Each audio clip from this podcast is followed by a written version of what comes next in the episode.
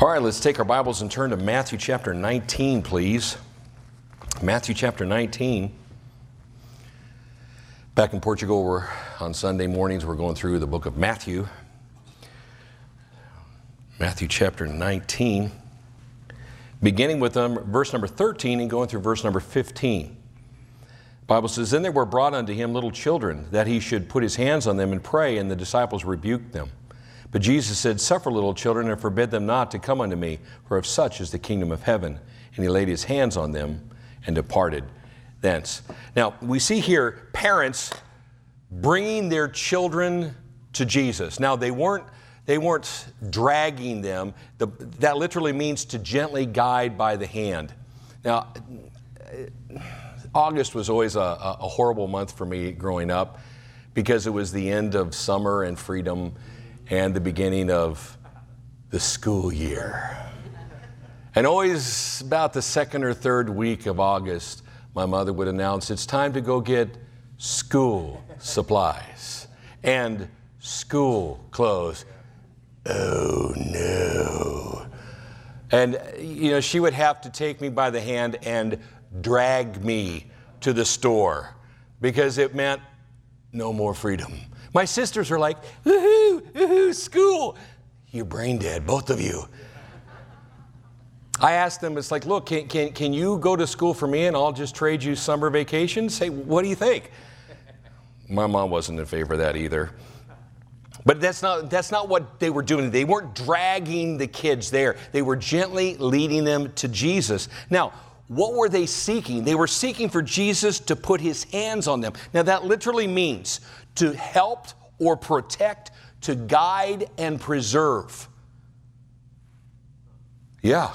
They weren't just saying, okay, let's do this little uh type blessing thing. No, we're not talking that. They were literally seeking his help, his protection, his guidance, and his preservation. They wanted, the, they wanted their children not just to be blessed by the Lord, but be, to be helped, to be guided, to be protected. That should be the desire of every parent and grandparent in this room. Amen.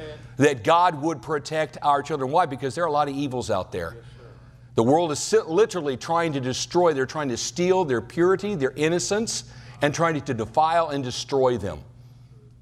Look, let me tell you something. We live in an evil world, and it's becoming more and more, the, the, the, all the camouflage is coming off. And we're seeing it everywhere. They don't even try to hide their evil anymore. So it's incumbent upon us. Can we protect our children from everything? Can we protect our grandchildren from everything? No. But the Lord can. And that's why we need to be bringing them to Him on a daily basis. Why? Because the evils are out there and they don't rest. Satan goes about day and night seeking whom he may devour. And let me tell you something they don't rest, they don't stop. They're constantly trying to destroy, to defile, to corrupt. And that's what these parents were doing. They were bringing them to Jesus. Why?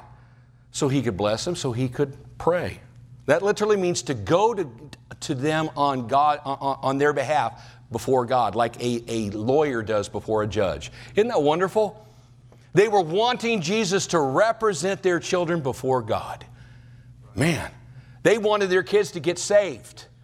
They wanted Jesus to be the advocate for their children. Well, isn't that a blessing? So, of course, the Lord's church is going to be in favor of this. Of course, his disciples are going to give him two thumbs up. Is that what happened? Nope.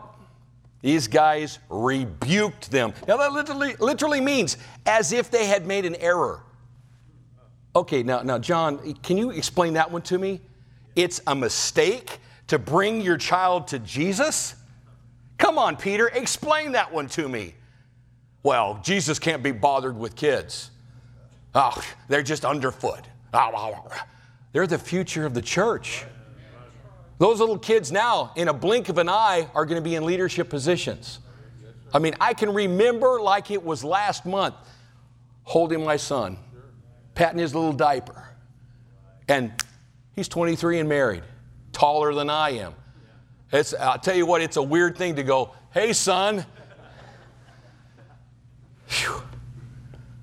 It happens in a blink of an eye. It feels like it anyway. But you know something? Every day, Every day is an opportunity to bring our children, our grandchildren to the Lord. Every day looking for opportunities to share with them. Now, briefly turn back to Deuteronomy chapter 6. Deuteronomy chapter 6.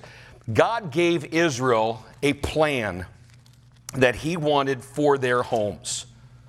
Deuteronomy chapter 6, beginning with verse 1, said, These are the commandments and statutes and judgments which the Lord your God commanded to teach you, that ye might do them in the land whither ye go to possess it, that thou mightest fear the Lord thy God and keep all his statutes and his commandments which I command thee, thou and thy son and thy son's son, all the days of thy life, and that thy days may be prolonged. Hear therefore, O Israel, and observe to do it that it may be well with thee, and that ye may increase mightily as the Lord God of thy fathers hath promised thee in the land that floweth with milk and honey. Hear, O Israel, the Lord our God is one Lord, and thou shalt love the Lord thy God with all thy heart, and with all thy soul, and with all thy might.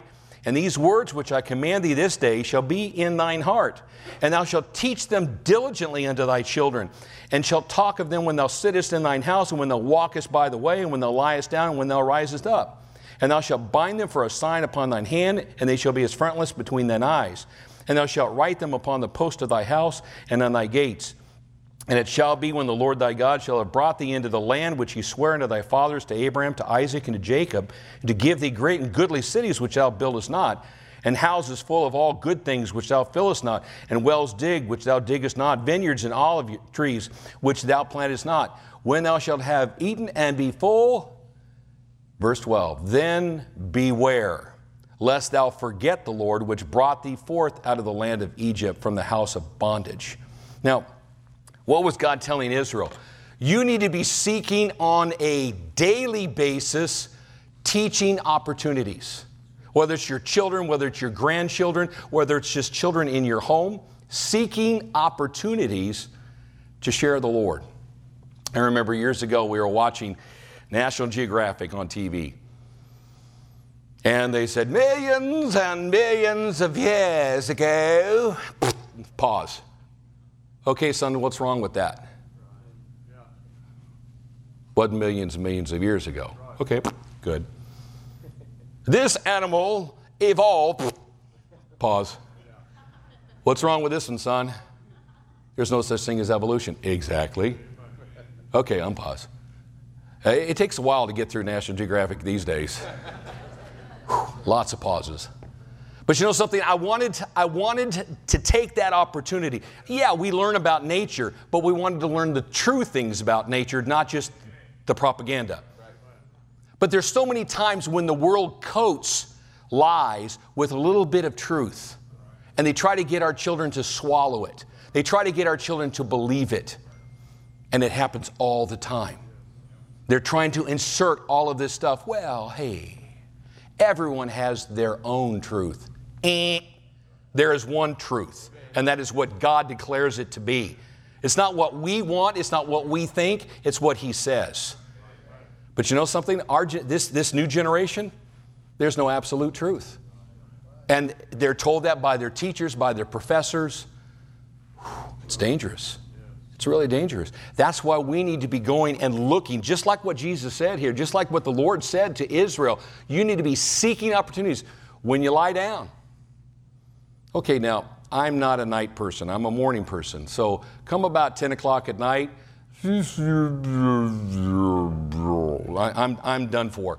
About 10 o'clock, my wife's just getting her second wind, man. She gets inspired. She's sitting at the computer. I'm like,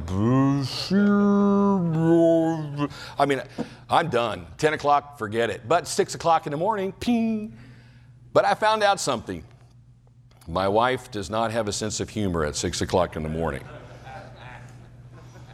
She has to get that black, evil sludge called coffee in her system before she can have a sense of humor.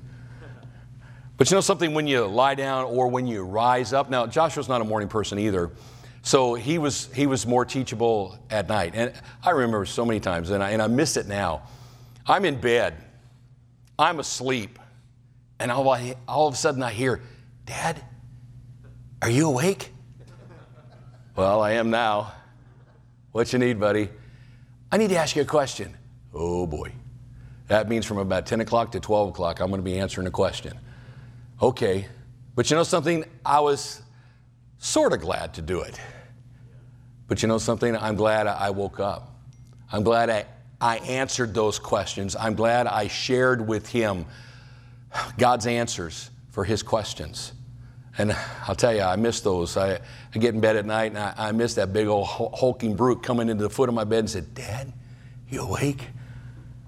But he wanted answers, but he wanted answers late at night. Uh, that's okay. That's why he says, when you rise up, when you lie down, when you walk by the way, look, look for opportunities when you're out working outside. Look for opportunities when you're going to the store, when you go to the bank, when you take them to school. Look for opportunities to share Christ. Look for opportunities to tell them the difference between God's truth and the world's lies. You know what the Jews did? Oh, you know, it's, it, it's supposed to be, you know, little box we're going to tie it to our hand or a little box we're going to tie it to our forehead and inside those little box a little, little bit of scripture or we'll put it on the doorpost of our home is that really what god was wanting them to do no, he wanted their minds to be filled with his word. That's why he said these words, they need to be in your heart. You know, if you're not memorizing God's word, you're showing God with your negligence that his word's really not that important. Now, I'm not the brightest bulb in the box. I'll confess, okay? Memorization's hard for me. This is something that I learned that works for me. I want to memorize a verse. So every day, I read that verse out loud seven times. And after a week, I know it. I can, I, I, can memorize that way. Okay, I can do that. Now, man, I'm slow, but you think about it. If you do that one verse a week, you've learned 52 verses in a year. Think about it. After 10 years, over 500 verses. Whew. Little by little, you put it in. And guess what? When you put it in, it comes out. Because it, has been my experience. I can't, I couldn't stand up and quote all the verses I've memorized, but man, when I need them, Holy Spirit has it right there. Whether I'm under temptation or whether someone asks me a question, it's right there. But it has to be put in there first. We can't expect our children to memorize verses in Sunday school and us not to do the same thing. We can't expect our grandkids, wow, they come back with their little verse tokens and they're quoting the verses, and we go, wow, that's nice, but I can't do that. There's a problem. God says in Deuteronomy chapter 6, look, look, Jews, look, Israelites, look, parents, look, grandparents, you need to be putting daily input into those children's lives because the world is all around them. And they're putting, they're, they're having input from them constantly. So, hey, when you lie down, when you rise up, when you, when you go by the way, your homes are to be permeated by my, by my word, your minds, your hands. It's not a box on the hand, uh, on, attached to the hand, it's your labor. So many lessons my father taught me working. I remember one summer, I just gotten out of school. My dad said, We've got a painting job. It's going to take about three weeks. Oh, man, you got to be kidding me. Murmur, complain, grumble, moan. It was a three story house, old wood, oh, lots and lots and lots of scraping to do before we ever put on the primer. Man, I was so tired of scraping that guy's paint off. Putting on the primer, I was stuck on the back side of the house. So, yeah, it's the back side of the house. No one will see it anyway. Paint on the window. Uh, I just slopped through it. About an hour later, my dad came around and said, What in the world is that? I said, What? I said, You know what? Look at that. That's the sloppiest paint job I've ever seen. That's the backside of the house. Bush is here. No one's ever going to see it. He said, Even if no one sees it, God does. Yeah. oh, I never thought about him. Yeah, well, you are now, bud. He said, Mark, he said, even if the owner of the house never saw this, he said, Did you do your best for the Lord? No, I did not. No. So I spent hours scraping off where I'd slop paint all over those windows. But you know something? I never forgot that. My dad took that opportunity in my laziness and murmuring and complaining. He took that opportunity to say, hey, you're working for the Lord. You're not working for this guy, you're working for God. Whew. We need to be looking for opportunities like that. We need to be asking God on a daily basis, give me opportunities to input in my child's life, in my grandchild's life. Why? Because the influence of the world is so strong. But God's influence is stronger. But it has to be there. And it's going to come through the parents, through the grandparents, through those adults in those children's lives. Now, God wants His people to be influenced by His Word. We have to memorize it, we have to be thinking about it. Our actions should reflect His Word, and our homes should be permeated by His Word, not by the world. You know, one of the things I, I saw in, in one of our churches in Lithuania, some of the, many of the parents had no filters when it came to what their children watched on television or the music they listened to. And I tried to warn them. I tried to tell them, look, you're allowing the influence, the words, the mentality of the world to influence your children. Ah, Brother Mark, we have them in church. That's not enough. If you think that bringing your kids to church on Sunday and Wednesday is, is all that's necessary, you're sadly mistaken. You know where those kids are today? Every single one of them is out in the world. They're unsaved. If they're married, they're married to lost people and they're raising their children unsaved. And the parents lament and they say, I don't understand. I raised my children in church. Yes, but you didn't live what you heard at church. That's the problem. A lot of them, oh, they had Bibles. Oh, yeah, they carried their Bibles and then they'd leave them on their chair until the next service. There's a problem with that. And even if we take our Bibles home, if we're not reading and obeying what God says, our kids, man, they're going to pick up on that hypocrisy immediately. I called Joshua my dirt magnet because he'd always pick up on my mistakes every single time. It's like, kid, can you just look the other way sometimes? Then I try to be all spiritual and preach to him, and he'd bring up what I'd done the day before. It's, oh, you saw that, didn't you? Oh, man. They pick up on inconsistencies. They pick up on hypocrisy, and that's death to a kid. If they see hypocrisy, everything that comes out of your mouth is rejected. Hey, that goes for grandparents too. Let me tell you something. We have a heavy duty responsibility to do exactly what the parents were doing in Matthew chapter 19 bring our children to Jesus, bring our grandchildren to Jesus. Why? Because He's the only one that can save them, protect them, guide them, and use them in His Father's service.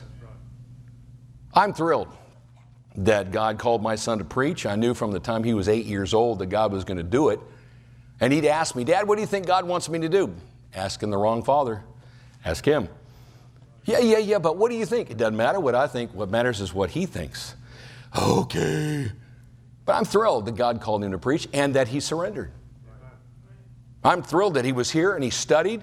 Hopefully, we'll see what, what God does in the near future. We'll see what God does. But hey, eventually he's going to be up in Oregon, establishing churches up there. And that's not exactly friendly territory. Now, I'll be honest with you. I'd rather have him in Portugal with me, honestly. But his Heavenly Father said, no, he's needed in Oregon. Oh, okay, Lord. I only have one supporting church up in Oregon. It's not like I'm gonna, I can go and, and, and every furlough spend up there. I'm not going to get to see my son that much. But I remember something my dad told me in 1985 when I was getting ready to go to the mission field for the first time. It dawned on me man, we're going to be separated more than we're going to be together. That was hard. And I said, Dad, I'm sorry. He said, Don't apologize. He said, We have all eternity together in heaven to be glad we did this God's way. And he was right. And I've remembered that, and I told my son that. Joshua, don't you ever be ashamed of what God's done. Don't you ever be, oh, apologetic because God's called you to be a church planter in Oregon. No. Why? Because it's God's will. And God's equipped him. He's, oh, my soul, he learned so much here. My soul, he just, he would share stuff, and I just, whew. thank you, Lord, that you brought him here. Thank you, Lord, that you had him serve here that you had him learn here because the things he learned here, serving here, he'll take the rest of his life. I'm thankful. Because you know, there's not always going to be a time where you have direct input into your child or grandchild's life. Man, I'll tell you what, I pray every day for the people that do have input into my son's life. Even though he's 23, he's an adult and taller than me, he still has things to learn, as do we all. And I want God's influence in his life every single day so that he can be the most effective servant he can possibly be. We need to labor in prayer for our children and our grandchildren, praying for God's protection and guidance on a daily basis because there's so much out there that seeks to destroy them. I mean, I've seen it in my own life. My two sisters called to be missionaries, divorced and out of church. Why? Because they made a wrong choice. They married the wrong guy. And then compounded. And then, well, let's blame men. Let's blame God. Let's blame the church. And poof, destruction. One of my nephews is saved, the rest are lost. What is going on? That's my family. But they made a wrong choice. And then they didn't repent, they just kept going. And now, those kids that they said, oh, we want them to grow up to be men that serve God, they're not serving God, they're in the world. Think it won't happen to your family? I thought it would never happen to my family. I was raised in a godly home, but choices are so important. And our choices have to be based on God's Word, not on our preferences. Well, I think it doesn't matter what you think, it doesn't matter what I think. What matters is what God says. And it's so easy to get swayed by the world. It's so easy to.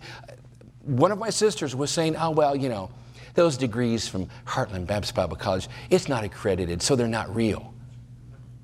Come here. What do we need the approval of somebody else? Oh, yeah, we have this stamp of approval. I guarantee you get that stamp of approval, it's going to be defilement of the, of the doctrine. It's going to be, oh, well, this guy doesn't have enough letters after his name, so he's not qualified, even though he's been in the ministry for 55 years. Let me tell you something. The world is out there, and it's like, hey, we want you to get our approval. We don't need their approval as long as we have His approval. So many times we let the world influence our decisions about career, about work. Well, yeah, I've got to take this promotion because, I mean, it's really important. Is there a good Baptist church near? Well, no. Then it's not God's will. Period. But, but my career, really? Is that what really is important? But a lot of times we make decisions based on money, based on influence, career, reputation. Man, we need to be making our decisions based on God's truth, period. But so many times we allow the world, our, ourselves, to be influenced, and then that secondary influence into our li- into children's lives and our grandchildren's lives, they listen. They're paying attention even when you don't realize it. They listen to conversations, they watch your actions, and they'll copy them. It's so important, so important for us back in Matthew chapter 19, like these parents. So vitally important to bring our children to Jesus because the tendency is it, it, what God says here in Deuteronomy then beware lest thou forget the Lord, which brought thee forth out of the land of Egypt from the house of bondage. It's so easy to forget God what are you talking about? It's so easy to forget the price that Jesus paid for our salvation. It's so easy to forget how vitally important the Bible is because we have it all the time. I remember years ago meeting a, a Russian Baptist pastor who had been imprisoned for 12 years in the Gulag. And he said the first thing they did was took away my Bible and they tore it up in front of me. And he said, For the next 12 years, the only Bible I had was what I had memorized. And he said, Brother Mark, He said, I realized very quickly how few verses I had memorized. And he said, God, if I ever get out of here, the first thing I'm going to do is buy a Bible. The second thing I'm going to do is memorize it as much as possible. So the next time I go to prison, I'll have a lot more of God's Word. And I wept. I said, Dear God in heaven, how much of your Word would I have if they took my Bible away today? It's conviction. But so many times we forget God. We get so busy in our daily lives and in our routines and in our careers, and we forget the Lord. The Lord is there, yeah, but not as a focus. We do that sometimes with our wives, don't we, men? We get used to them, and it's almost like, well, like our car or our truck. We take it for granted until, ooh, ooh, ooh, ooh. All of a sudden, then, whoa, whoa, whoa, whoa, wait just a minute. It happens. We take things for granted. And sometimes we forget the Lord because He's not the priority. And if we do, so will our children and grandchildren. So, what did these parents do? Matthew chapter 19, they took their children to Jesus and they suffered rebuke from it. The disciples rebuked them. But what did Jesus, let's turn back to Matthew chapter 19. What did Jesus do when they rebuked these parents? Matthew chapter 19, verse number 14. Jesus said, Suffer little children and forbid them not to come unto me, for of such is the kingdom of heaven. Suffer literally means to allow them or offer them up as a living sacrifice or give as a treasure to the Lord. He said, You offer your children to me as a treasure because they are a treasure. You give them to the Lord as an offering. This is the most precious thing my wife and I have. And we give him or we give her or we give them to you, Father, because we know this isn't Molech. This isn't burning a child alive for some demon God. This is God, the creator and savior, who wants what is best for them. God loves your children and grandchildren more than you do. And He wants what's best for them. Sometimes serving God means sacrifice, sometimes it means suffering, yes. But when you look in comparison to what's going on in the world, when I look at my own family and I see the destruction and the suffering going on, let me tell you something the tiny little microscopic sufferings and sacrifices we make are nothing compared to the price they're paying. It's so easy to forget the Lord, and then the consequences come. The disciples, man, they thought kids aren't important, only adults. Man, nothing could be farther from the truth. Jesus said, You allow those children to be offered to me as a treasure because He truly loves them and He wants what's best for them. Suffer little children and forbid them not. That means do not hinder them from coming to Christ. Do not deny or refuse them the choice to serve Him. I have literally heard parents tell their kids, they come down, they surrender their life to be a missionary. And I've stood in a church and heard a Christian dad or a Christian mom say, You are not going to be a missionary.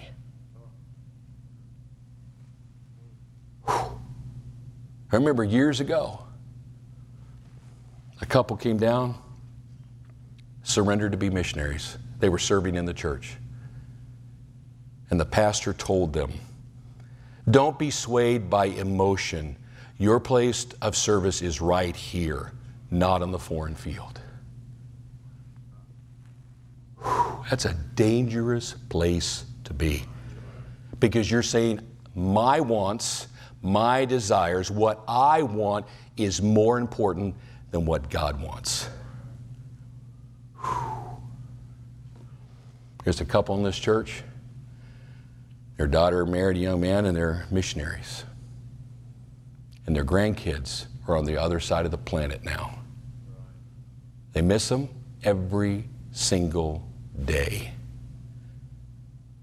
But I talked to them the other day and they said, But that's exactly where God wants them to be. So that's where we want them to be. Now, that is the attitude God wants from every one of us.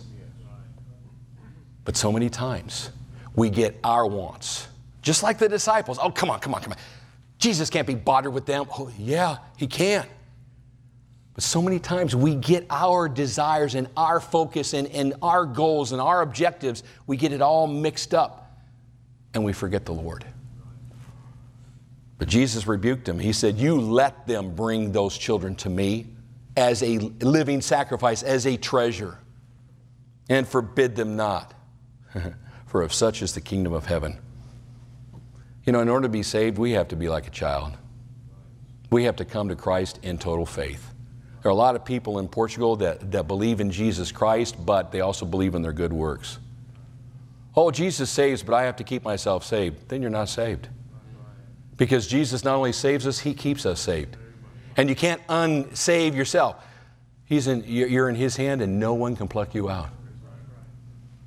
But you know, there are a lot of religious people out there who believe in Jesus partially, but not completely. A kid, I mean, I remember my son, the first time we were on furlough and, and the house we were staying in, they had bunk beds. And he'd never seen a bunk bed before. And so he climbed, you know, little monkey, he climbs up to the top bunk. I'm like, ah, no, it's not a good idea, son. And he goes, catch me, dad. And he just jumped. I mean, it's like, dude, give me some warning. But he had total faith that dad was going to catch him. Thank God I did. But he had total faith. He had no way in the world dad's going to drop me. Whoa. He loved Buzz Lightyear when he was growing up. And my sister, my sister-in-law, she got him a little, she got a garage sale, she got a little Buzz Lightyear outfit, and he loved that thing. He'd put it on, he'd say, make me fly, daddy. I'd pick him up and I'd carry him like this, and he'd go, he loved it. Whew, I built up a lot of muscle being the, the rocket engines on his little Buzz Lightyear outfit. But there came a point in time where it was two hands. And then there came a point in time where it was like, you know, I'm going to fly you around the apartment one time. And then it was like, dude, you're too big to pick up. And he's like, but, but, but dad. Because a little kid, they trust in their parents completely. And that's exactly the kind of faith we need to have with our Heavenly Father. That's why that, the kingdom of heaven is of like children. Hey, children come with total faith, and that's the same thing we need to do. We need to have total faith in Christ. Why? Because he can, he can be trusted completely. We can, well, you know, this politician or that leader, or, or we can't trust people completely, but we can trust God completely. Even when bad things go wrong, like, like with Job, yep. What about with Daniel? Yep. I don't know. There comes in the doubt, and Satan loves it. Oh, you can trust God, but only to this point. Well, you can trust the Lord with your children, but only so far. Be careful with that. You can trust God completely with everyone in your life, with everything in your life. Jesus Christ rebuked his disciples. He said, You let them bring them to me. And what did he do? Verse 15. And he laid his hands on them and departed thence. He blessed them. He did exactly what the parents desired.